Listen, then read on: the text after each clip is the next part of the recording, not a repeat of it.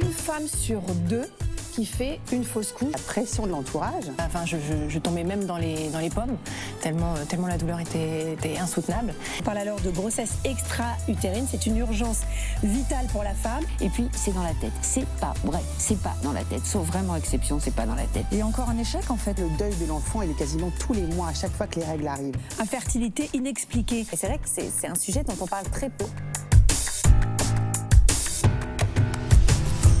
D'y penser, tu te mets trop la pression. C'est dans la tête. Toutes ces phrases culpabilisantes qu'on entend quand on essaye d'avoir un enfant. Une culpabilité qui ne nous quitte jamais.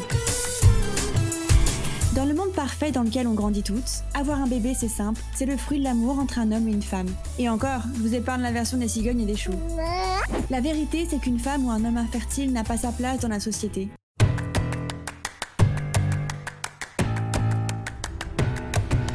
Pourtant, aujourd'hui, un couple sur six n'arrive pas à concevoir. Mais si le problème est si répandu, alors pourquoi j'ai honte d'en parler autour de moi? Pourquoi cacher ma fausse couche et la solitude que je ressens depuis?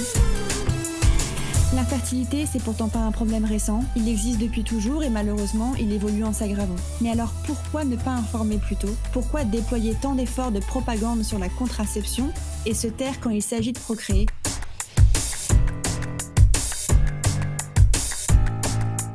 Pourquoi attendre que le problème se pose pour rechercher des solutions? Pourquoi imposer un délai de un an voire deux ans avant de faire un bilan de fertilité?